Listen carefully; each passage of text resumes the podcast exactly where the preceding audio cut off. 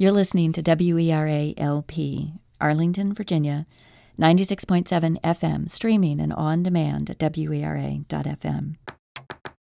A lot of times um, maps are used to ground truth. Coming to you from the studios at Arlington Independent Media, I'm your host, Lynn Borton, and this is Choose to Be Curious. Welcome. Artist naturalist Ellen Meloy wrote In the desert, there is everything and there is nothing. Stay curious, know where you are, your biological address. Get to know your neighbors, plants, creatures, who lives there, who died there, who is blessed, cursed, what is absent or in danger or in need of your help. Pay attention to the weather, to what breaks your heart, to what lifts your heart, and write it down. And she wrote, A map, it is said, organizes wonder. I love this idea of organizing wonder, giving ourselves a little structure for the wild and unwieldy vastness of things that capture our imagination, perhaps making it possible for us to sit in the discomfort of our own confusion or ignorance, helping us settle into the pleasures of contemplating the big old world around us. I confess, I also love maps, and I always have. When I was a kid and we lived in Philadelphia, the front hall of our house was adorned with an enormous geological map of Pennsylvania that showed all the rock types and formations across the state. It was gorgeous, nearly psychedelic, and its colors dictated the color scheme of the rest of the house. The map was absolutely part of who we were, who I was. And there were times when I couldn't make it up the stairs without stopping to consider some corner of the state I'd not noticed before. In fact, I've kind of recreated that experience with this beautiful map of the U.S. that covers the wall above my desk at home. All of which is to say, it's no surprise that I would eventually find my way to a show about curiosity and maps. Allison Davis Holland is a cartographer and story map author.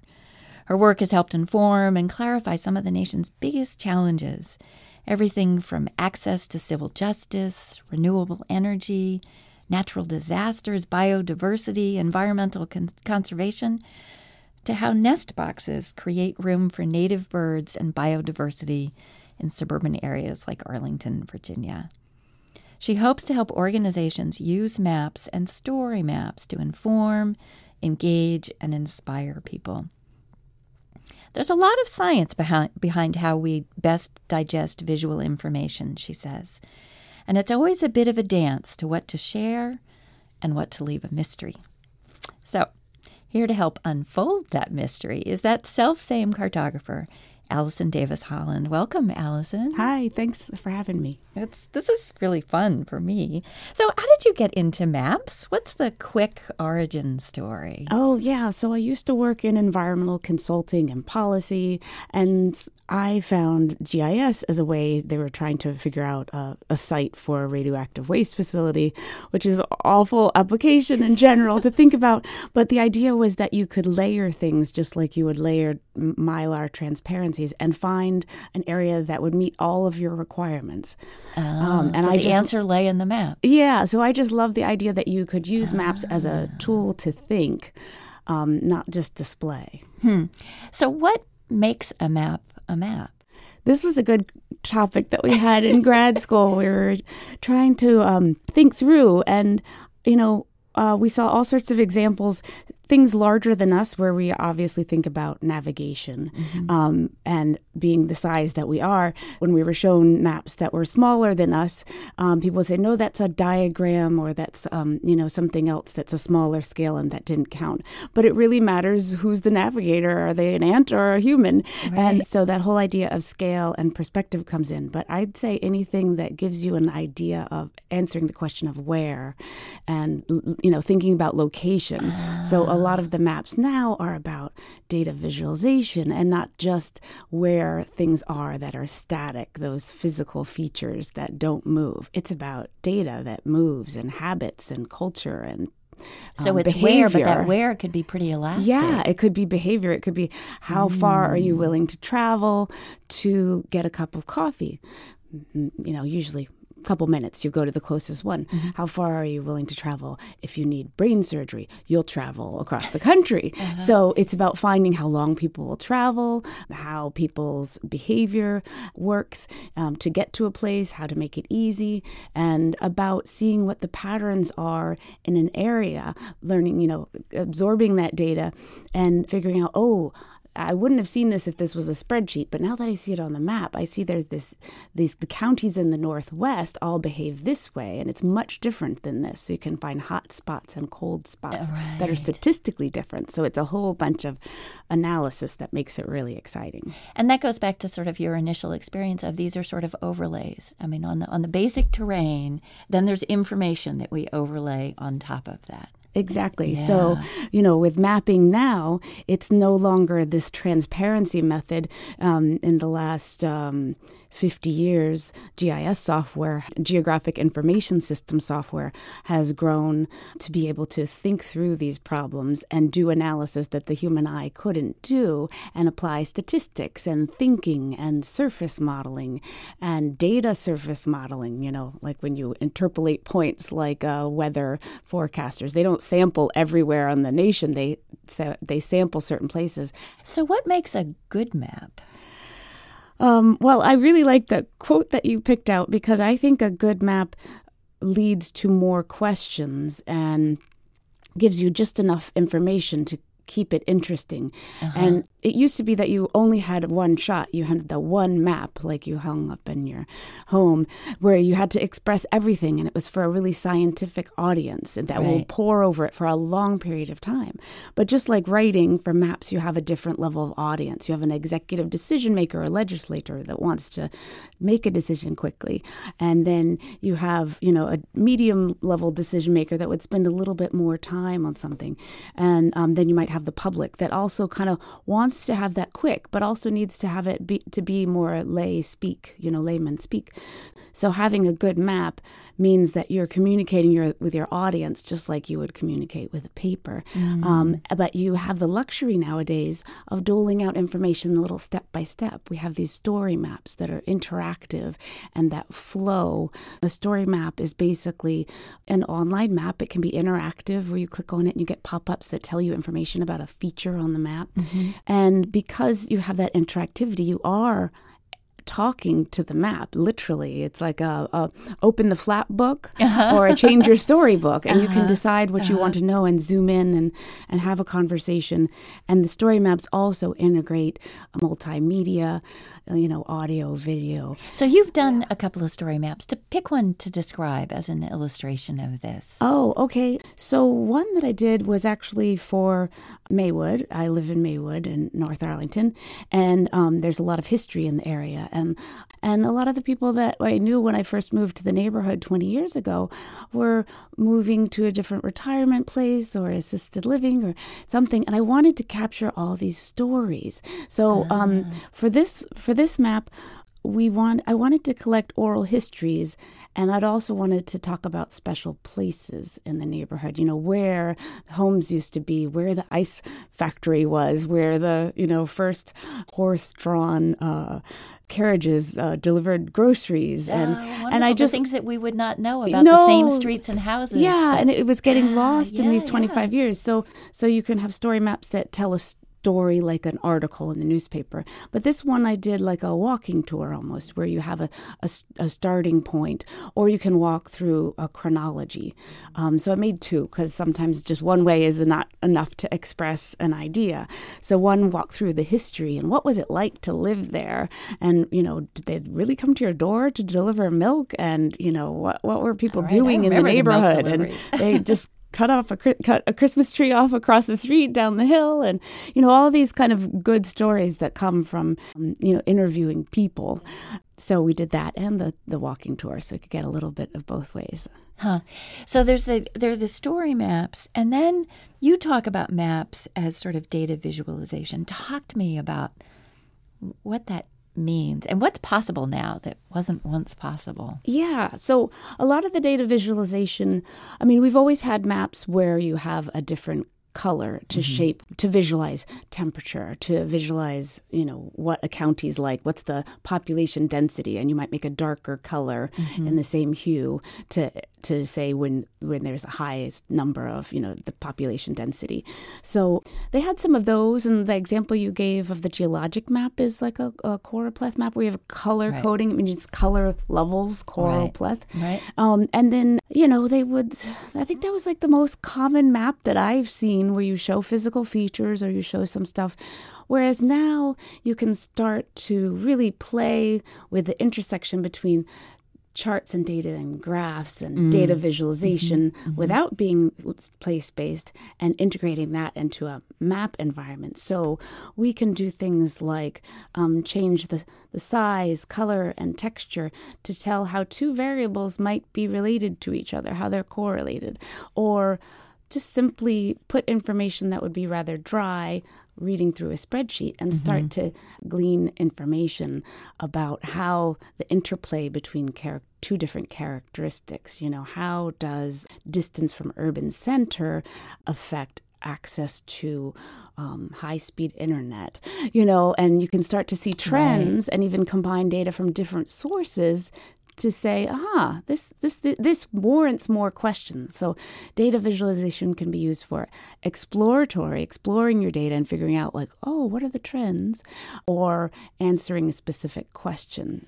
And also, it sounds like sort of being able to figure out what's the relationship between this variable and these places, distances, spaces Yeah. in ways that we might not necessarily immediately intuit. Right.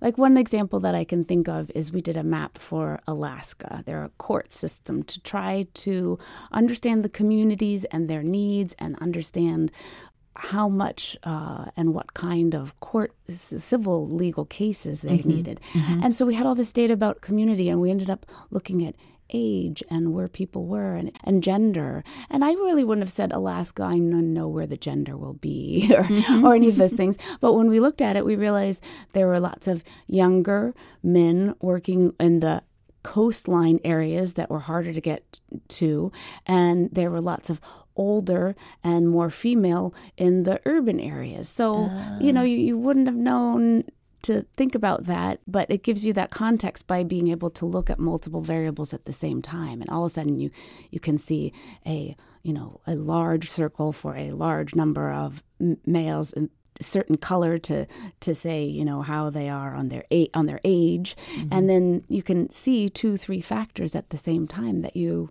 wouldn't have quite gotten the, the trend across geography mm. if you just looked at those three f- columns in a spreadsheet. Right. And you've done a series of maps that do sort of look at those systemic issues. I mean, I think like my sort of historic mind thinks of maps in a, it's just about geography and terrain for the most part. Right. Everybody thinks physical Right. maps. Yeah. But you've actually looked at things like the impact on um, Florida civil legal aid on the hurricane, and talk, if you would, quickly about sort of how you map that and what you learn from doing that. Oh, wow. Yeah. So for the Florida Civil Legal Aid map, that was something that we, you know, Hurricane Irma came through, kind of hit the whole West Coast really hard, and, and, and the, whole uh, state was declared a natural disaster Right. area. And so we needed to get a map out really quickly that would help with raising funds for the Florida Bar Foundation. That was our client. And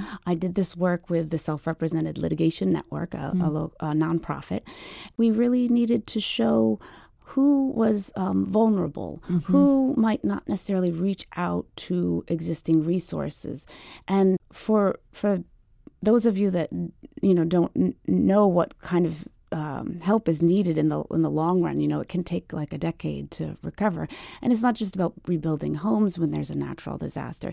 It's about people's businesses, their their homes, the infrastructure, the normal supply, the ebb and flow of resources. It's all rocked out of sorts. So where um, access to justice comes in is civil legal aid organizations like the Florida Bar Foundation um, o- oversees a, a bunch of grantees that have um, money to help with civil legal aid and providing attorneys and providing um, help.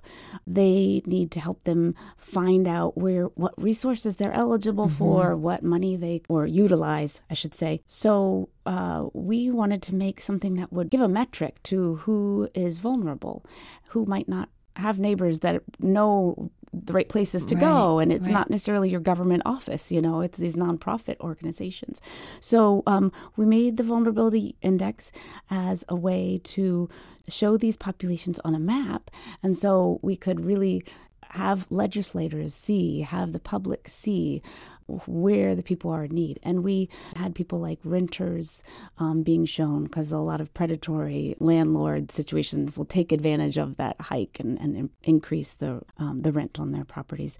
And uh, so we uh, pulled together, you know, um, English as a second language or you know other risk factors that would help identify this community, and so they could be sure the Florida Bar could, Foundation could be sure that they got grants to organizations that could help those areas that in were the most important in places. I was just really struck looking at it and thinking, wow, this is just so much more instructive than the headlines or the pictures. You know, we get sort of wrapped up in the pictures, right? But we yeah. don't know what we're looking at when we look at the pictures. Yeah, and when people say demographics, you don't think, "Oh, sexy! I want to dive into that."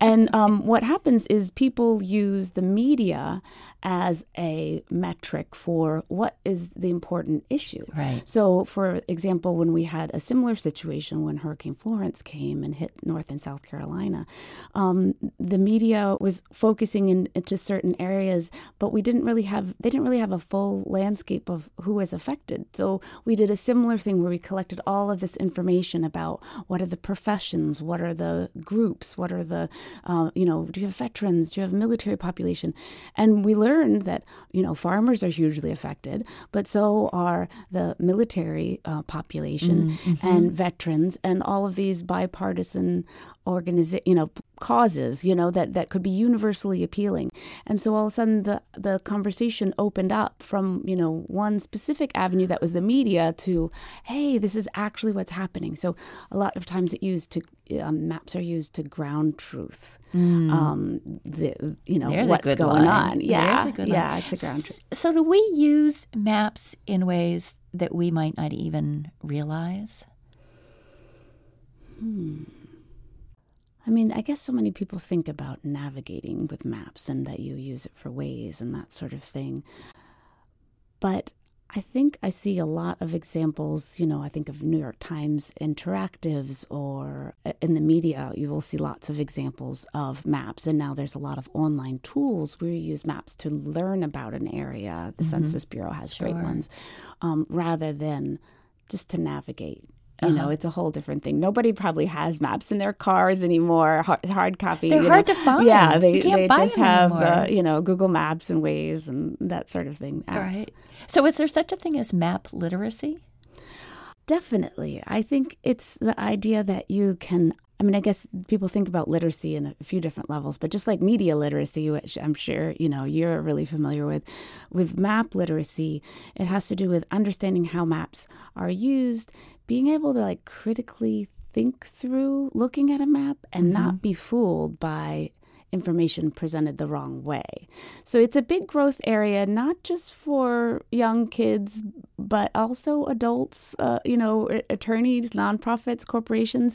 It can be easy because it's so slick and digestible to just drink down that map uh-huh. and not say, oh, you know what? They just told me the number of people in that county. And so all the big counties or you know the number of gun licenses was one map I saw, and so it looks like that big county is dangerous, but it's just big or mm-hmm. dense, mm-hmm. densely populated. So you really have to make sure that you present the data like, oh, maybe number of licenses as a percent of the people, or number of licenses per a thousand people. So you have to really be able to say what what could be wrong with that map? And that's part of literacy is knowing enough to say, hmm, what could be wrong? Mm. So are maps ever dangerous? Um, yeah, definitely, because maps can be used to persuade public opinion or be used as propaganda. Mm-hmm. It can be, or, you know, like I'm mentioning, putting data wrong, but absorbing information visually can um, make your mind more receptive to new information that conflicts with your worldview versus text, it's easier to reject. So that it can be really powerful and it behooves people to understand a little bit more about maps. In the Cold War, they used to use the Mercator projection to make Russia look scary and large because in the Mercator projection, we make the sphere into a flat sheet of paper. Uh, so ah. everything towards the poles is just enlarged. Grossly enlarged. Exactly, right. exactly. So Greenland is huge, Canada is huge, and Russia is huge. And, you know, third developing countries like Africa and different countries along the equator are small. Mm-hmm. So you introduce this bias of, oh, look, they don't matter as much as us large countries. So um, mm-hmm. definitely, it can be that um, bias that you don't know how to dissect if you're if you're not kind of literate in how to read break it apart. Yeah. yeah. So what about GPS and mapping apps? What do you think they've done to our idea of maps, our literacy with maps, or even to kind of bring it back to curiosity?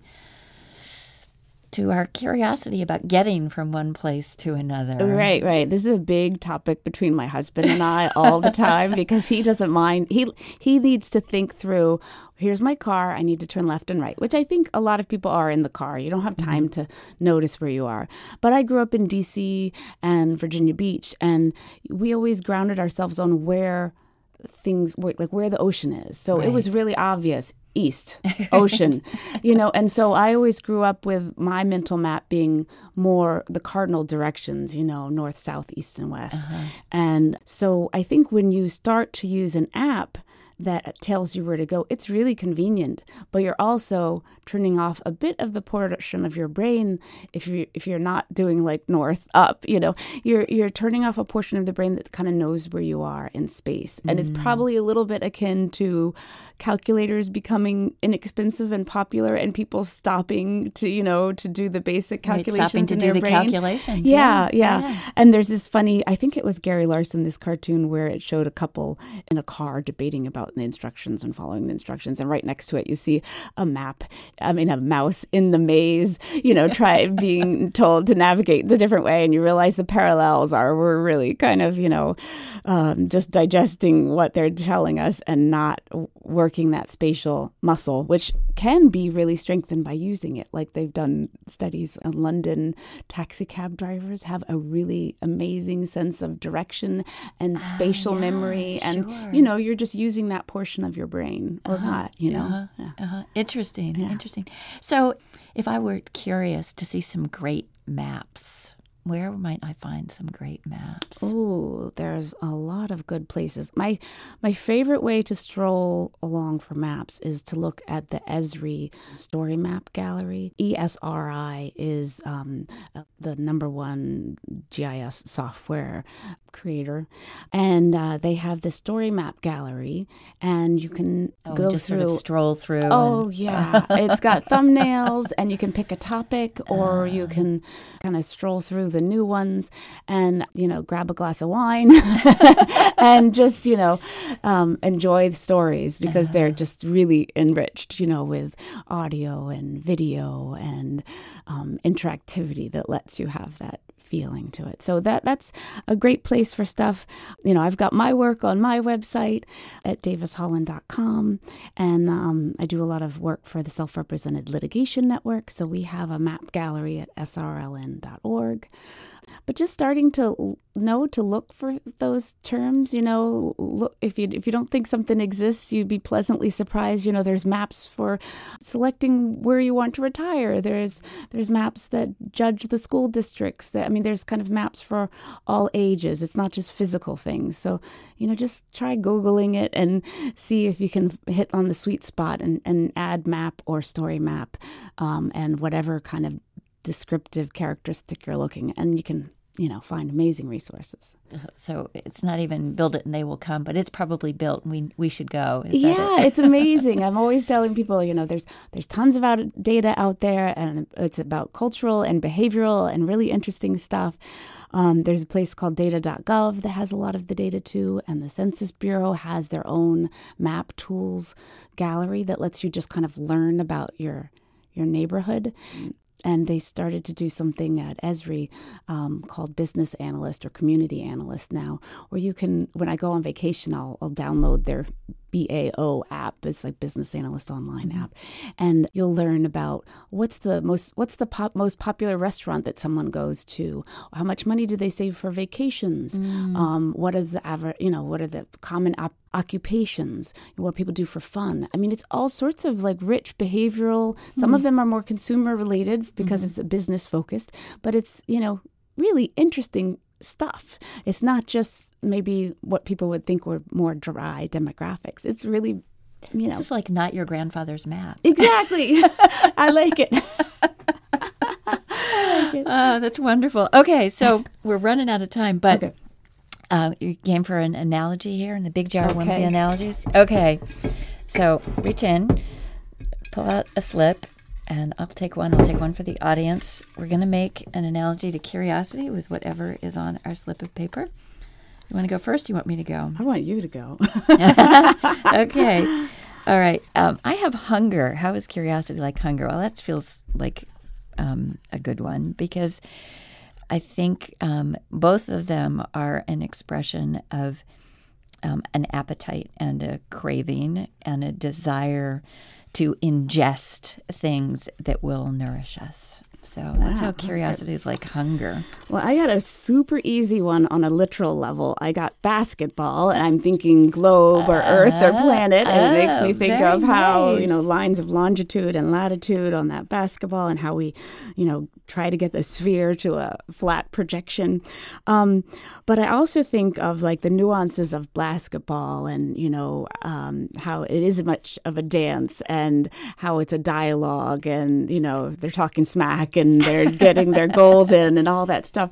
Um, and that makes me think about mapping and data visualization and story maps all being a bit of a dance with the audience and trying to, you know, dole out information a bit at a time to get your message across. Uh-huh. And pique that curiosity. Very yeah, nice. Yeah. I like it. And uh, for our audience, uh, yours is Lunchbox. How is curiosity like a lunchbox? Let us know. Facebook, Twitter, hashtag analogy. Well, Allison, thank you so much for this. this oh, thank you so much. I really enjoyed all the questions, and, and I think I'm going to have to get a bumper sticker that says, Not your grandfather's maps.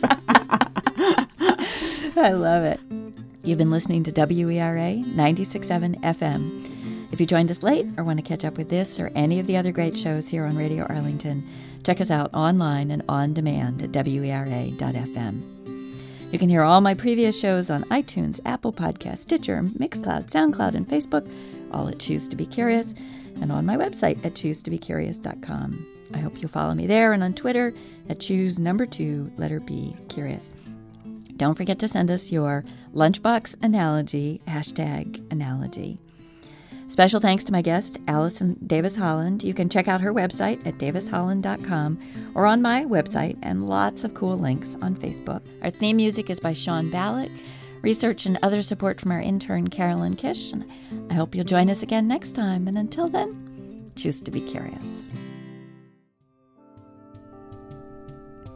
Funding for Choose to Be Curious on WERA 96.7 FM is provided in part by the Center for Parents and Teens where families are strengthened through a connection built through positive communication, mutual understanding, and realistic expectations of one another.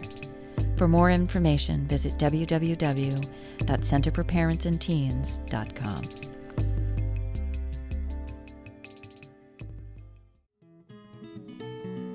Choose to Be Curious is sponsored in part by Realtor Christine Hopkins. Curious about real estate? Christine works with clients from around the world using her time and knowledge to build community. As she likes to say, community engagement has always been my big why. Working in real estate has helped me express that. What makes you part of a community more than living there? For more information, visit facebook.com slash Nova House Hunter.